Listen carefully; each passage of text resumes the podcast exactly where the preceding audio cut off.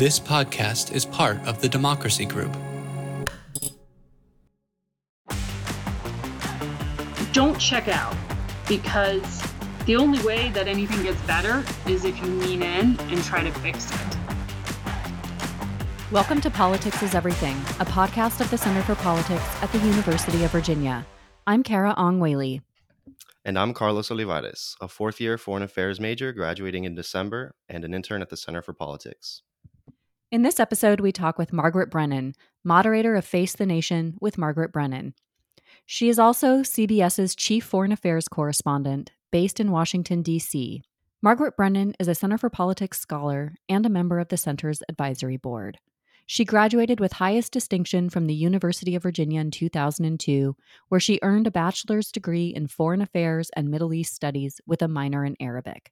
Enjoy our conversation. Margaret Brennan, thank you so much for joining us on Politics is Everything. We wanted to start by asking you to share who and what inspired you to become a journalist. Well, thank you so much for having me. It's great to be able to have a conversation like this. Um, you know, my mom was the first one to suggest to me that I become a journalist or look into it. Um, I had studied foreign affairs and Middle East studies at UVA. I minored in Arabic. Um, and I was in school thinking I'd be, I don't know, a diplomat, have something to do with foreign policy making. And when I studied abroad in Jordan um, through a program that um, my Arabic professor at UVA hooked me up with, it was a Fulbright Hays grant to study Arabic language at Yarmouk University. And that experience of studying abroad really changed a lot for me. It was like the first time I was taking what I learned in the classroom, which I loved, and trying to live real life with it and realized how different first person experience really is. Certainly when you're when you're learning a language and you know um, you know doing exams and speaking in a classroom is very different than the way people in the street talk to each other every day. Or you know everything you learn about politics is just different about how people actually in the real world interact. And it really made me value first person experience that much more. And that was journalism, really, um, and seeing the value of it. And uh, so I applied for an internship at CNN in Atlanta, unpaid. Um, and that was my first experience working in journalism. And it was because my mom said, Why don't you try this? You're always complaining about the news. Why don't you try working in it? Your career as a journalist has led you to become the second ever female moderator of Face the Nation and you've said that to be a good moderator, you have to be, quote, allergic to ideology and willing to question the premise of any idea, regardless of who presents it. How do you keep your personal biases in check as a moderator, especially when interviewing someone you disagree with? Yeah, I think right now, um, one of the things that worries me a lot about the state of our country and our democracy is our inability to talk to each other and communicate around ideas. It's like the political rhetoric is so, in my view, out of touch with real life. And we've we've learned that a lot just through our focus groups with voters and through talking to policymakers. It's like people in America know that there's a very difficult problem set facing us. And we should be talking more and more about that. And so that's how I think about the approach to the show in terms of um, you know, even just sorting through guests, it's like who's going to be the best person to speak on the substance of an issue and not just deflect and go into talking points. So that's part of um, trying to sort out some bias um, in terms of how I engage with the guests. It's just going back to all those things you learn in a classroom or in, in my experience at the kitchen table with my dad, who was an analyst on Wall Street and an investment banker for a long time, where he was just to the point where, you know, when you're a teenager, you get in arguments all the time um, because he would be devil's advocate. Uh, and just really kind of challenging you to back something up. And it's honestly, it was great training, as was you know the the education I had at UVA in the classroom to try to, for example, study social movements, which I did um, with a few professors, including David Waldner, on things like political economy and pulling apart why people do things at certain moments in time.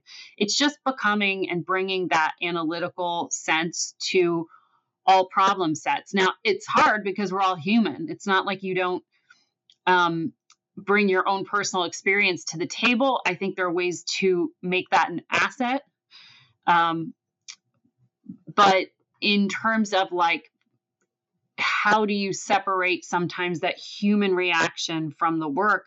It can be hard. I'm thinking of Uvalde and the school shootings that just happened and how hard that was for all of us on our staff um, coming in and working through it and having covered Sandy Hook. Like there, if you aren't feeling some emotion or reaction to something so awful and so tragic, then you're not being human.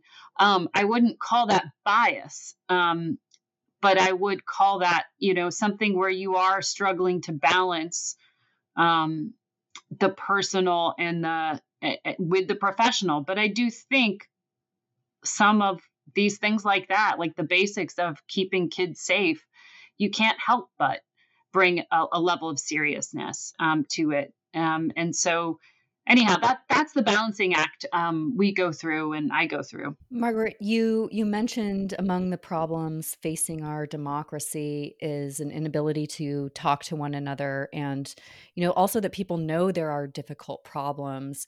We've we've also seen that Americans are lack confidence in newspapers and in television news. It's plummeted to an all-time low. And and this is also a major problem for democracy since an informed citizenry is central to a healthy democracy.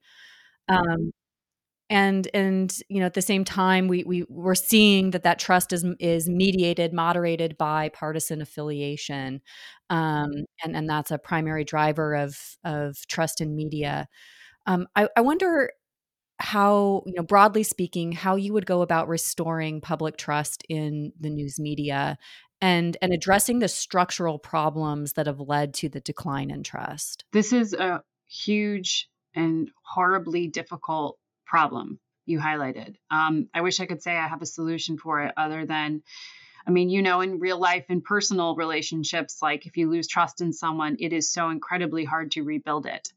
Um, and I am also keenly aware of the public opinion polls from Pew and others that show, you know, public opinion of the media, whatever that phrase means, um, is right up there with members of Congress, um, which is not high.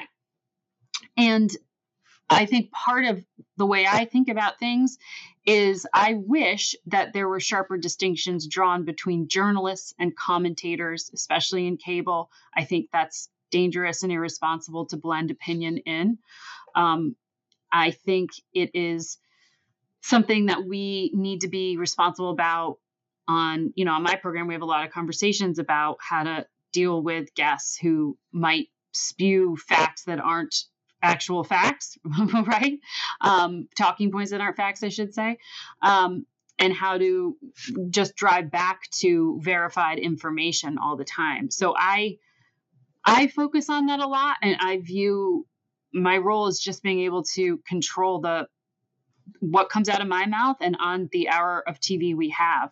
Um, and I take that responsibility very seriously. But this goes beyond journalism. This is there, there, are so many different cross currents here. Look, the media industry writ large is also going through structural issues, right? With trying to do more with less, and then whatever media means, because certainly um, in depth investigative journalism is different than a Twitter commentator or someone who's just giving their opinion who's calling themselves a journalist. And I do think we need, as consumers of information, and that's a lot to put on consumers, but they need to be aware of the information sources they are choosing and build that trust in that relationship with someone who they see as responsible and is coming back and correcting the record or providing um, hard sources of information to cross check things. You know, if someone's just making you angry, um, that's not journalism, right? That's that's like outrage porn.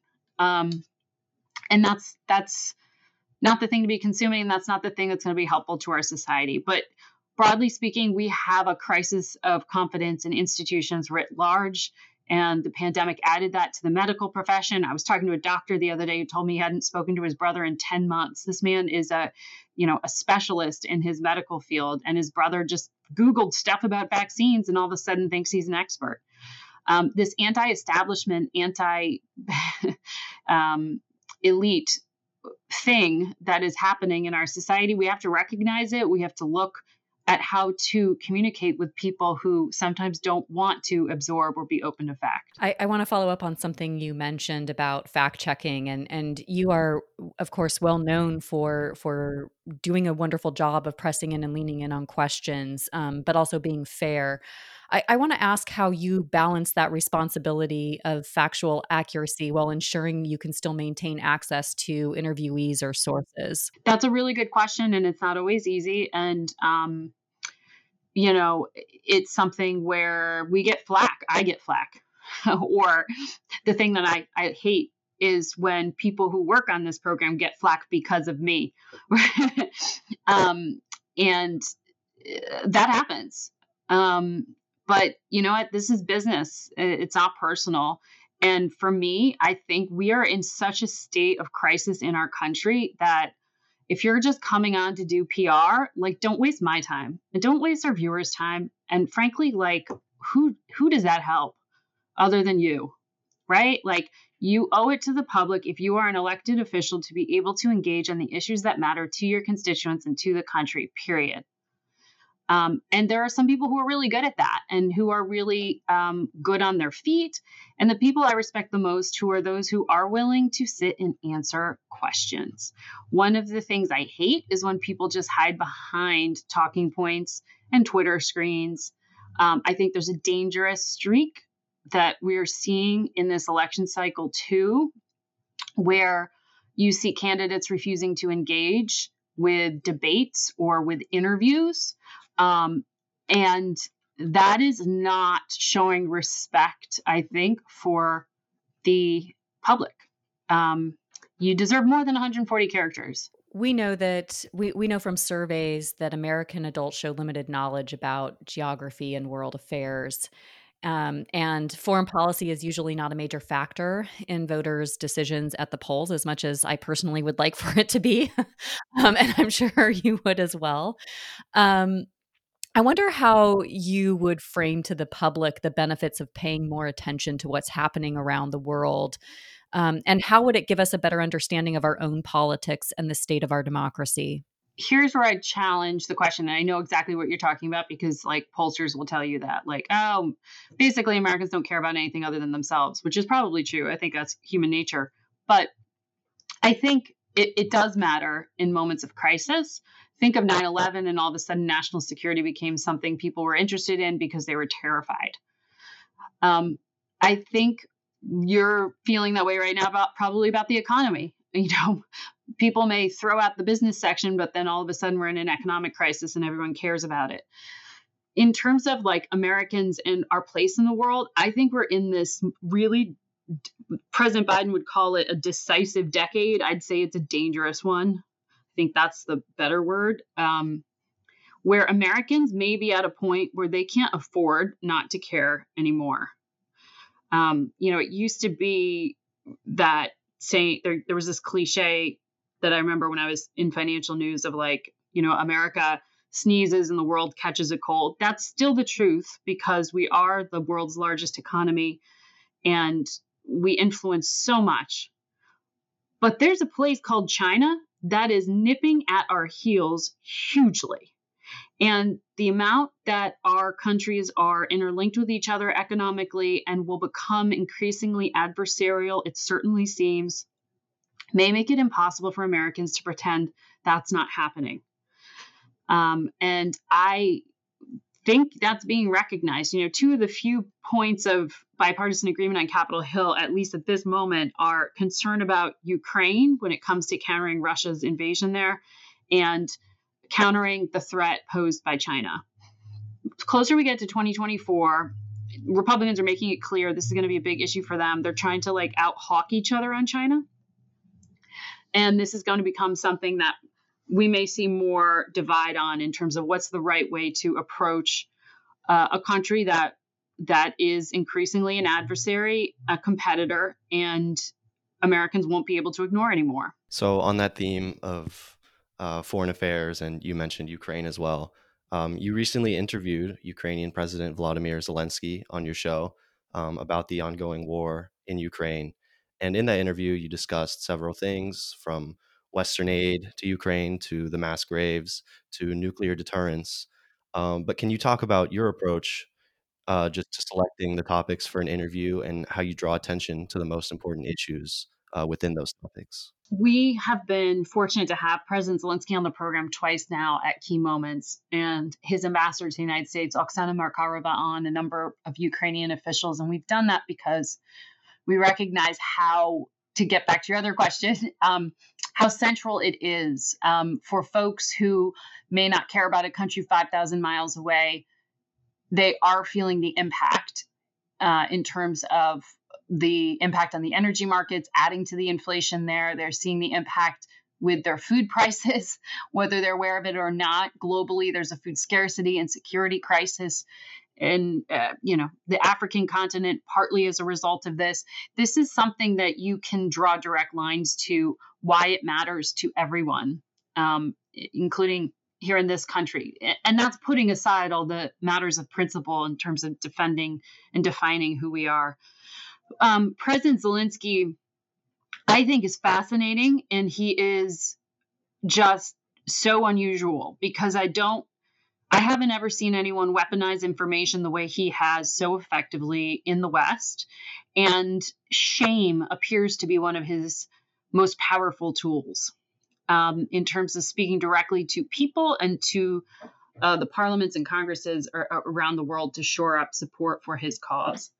Um, and and that's how we like frame this and choose to engage in some of these big national security issues. Um, and he's the most effective, I think, communicator on the on the Ukraine front. Um, but we try to go to to the the decision makers on any issue uh, whether it's at the White House and trying to talk to the National Security Advisor. I would love for President Biden to talk to us about Ukraine or China or something. He has an open invitation to come on this program. He hasn't since he's been president.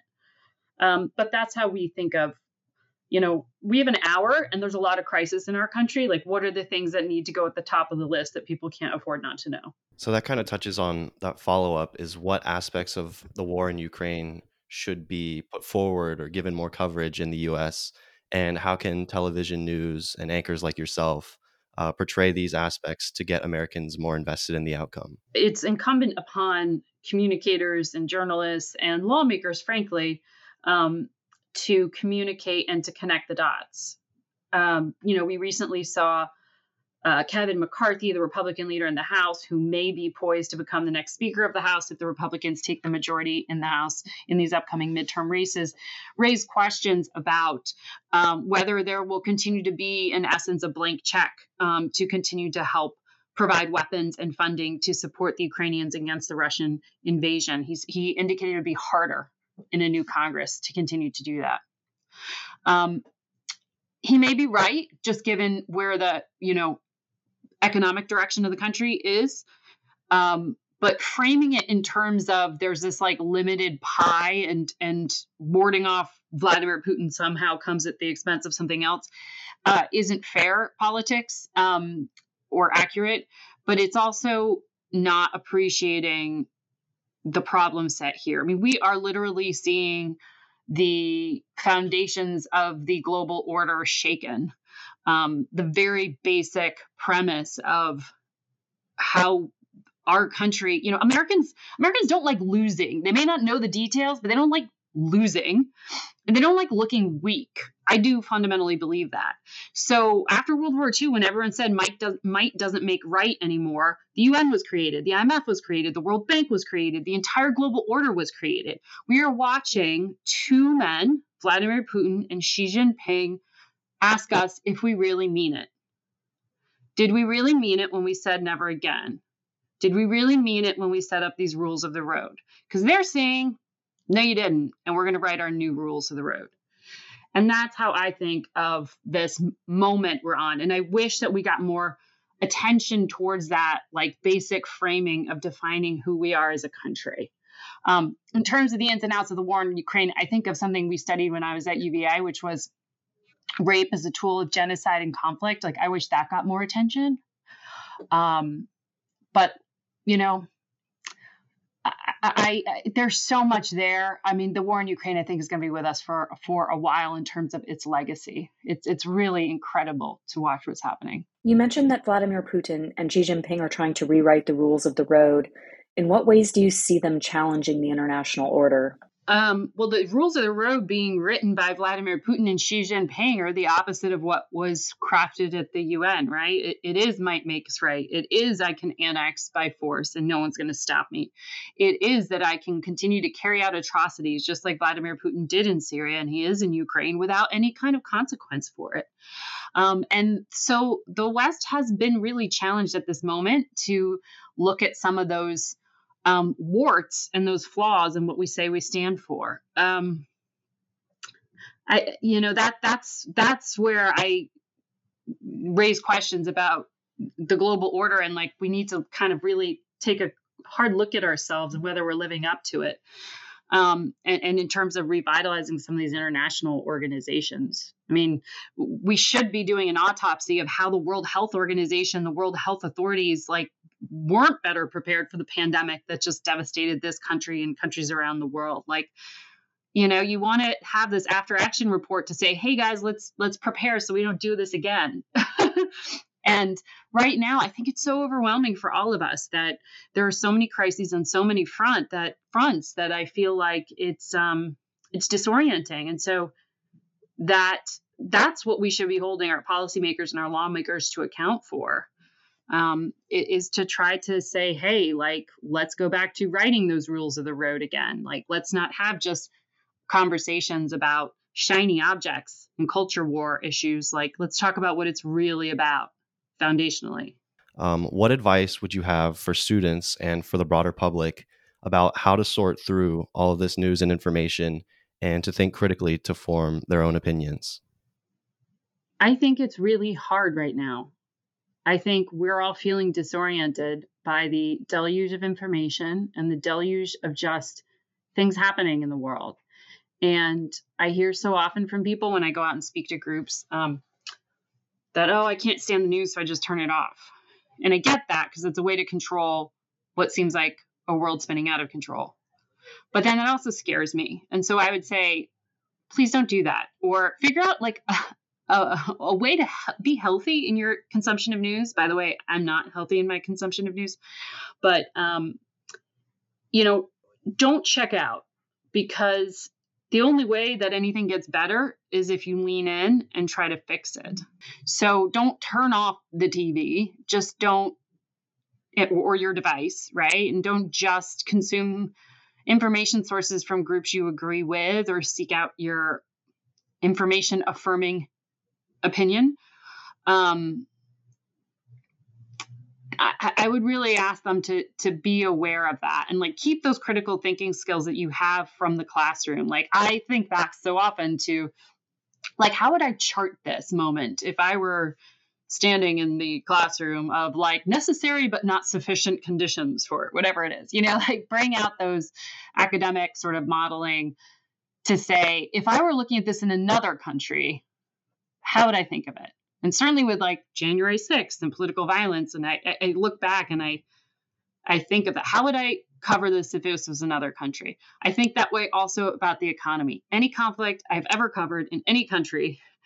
I mean, I remember standing in Tahrir Square when Hosni Mubarak stepped down after 30 years in power in Egypt, and the focus was so much on social media as a way for the protesters to gather and how powerful it was. And it was a social media revolution. Those were the tools that they gathered with. The thing that was happening right now was at that time, I mean, was also a huge economic crisis and inflation and food that was not accessible to people in terms of pricing. Inflation right now is really dangerous politics. So I think back to those classes at UVA and how I would cover those other countries, and then I apply it here, and I get a little scared frankly. Inflation is not good politics no matter where you look. Margaret, we started this when we started this conversation, you mentioned some of the challenges facing democracy. I want to ask one final question. What would you do to strengthen our democracy in this moment? This is this is getting back to kind of what I was talking about with needing to lean in instead of tuning out. Um, it is seeking out trusted information sources, not being consumed by opinion. It is keeping those critical thinking skills. It is trying to shore up the institutions that are being weakened right now. Um, I would love for really smart people to look at ways to come into politics and to policymaking, and maybe also, if they're not interested at the national level, look at their state houses and local governments, because I think we've all realized, certainly through the pandemic and then through the crisis around the election transition, um, how much we've all come to appreciate your local officials who you may not know the name of, but suddenly become hugely important, um, whether it's setting up a COVID clinic or administering your local election. Just to sort of go back to those basic civics classes, I think is something that we could all do a little bit more of. And also to just recognize that if you don't know how something works, you're more easily manipulated. So if you understand more about systems and processes and you read the in-depth article, um, you'll be better prepared to participate in the in the democracy that we have. Margaret Brennan, moderator of Face the Nation and chief foreign affairs correspondent at CBS. Thank you so much for joining us on Politics is Everything. Thank you so much for having me. Hi, podcast listeners. Thank you for tuning in to this episode of Politics is Everything. Editing and production was done by me. Our theme song is Let's Boogie by Chris Faves. Learn more about the Center for Politics and its work to strengthen democracy on our website at centerforpolitics.org. Be sure to also follow us on Twitter at center number four politics. You can also send us a recording of your questions or ideas for strengthening democracy to goodpolitics at virginia.edu. Until next time,